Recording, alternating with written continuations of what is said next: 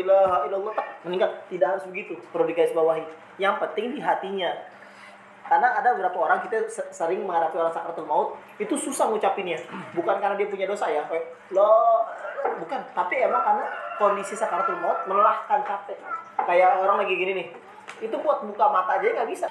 Lagi sakratul maut itu berat banget tapi yakini bahwa dalam hatinya pasti ngomong.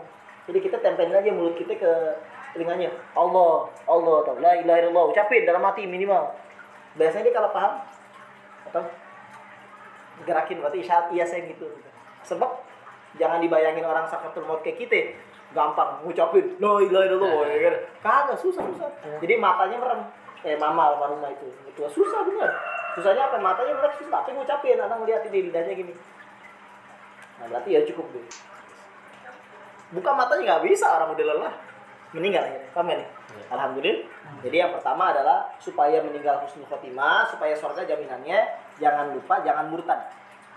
Orang supaya surga yang pertama harus muslim tadi hadisnya. Tulis. Jadi supaya masuk surga yang pertama harus Islam. Kalau tidak Islam meskipun dia ahli sodako ada orang Kristen ngasih kita uang satu juta dua juta neraka. Bener. Ada orang ngasih kita kambing terima aja buat korban. Di Kristen neraka kesian ya.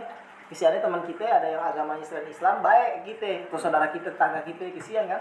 Ya kalau jahat nggak apa-apa. Ini tetangga tetangga kita ya teman kita ya kan? Di sini ada kan teman kita.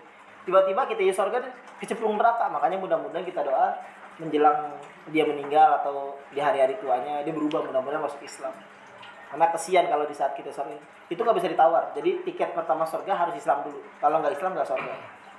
Kekal selama lamanya dalam neraka. Itu dijaminan pasti. Kekal selama lamanya tidak sedikit pun nggak surga. Keren ya? Sedikit pun tidak surga. Makanya kita bersyukur uh, dilahirkan dalam keadaan Islam. Alhamdulillah.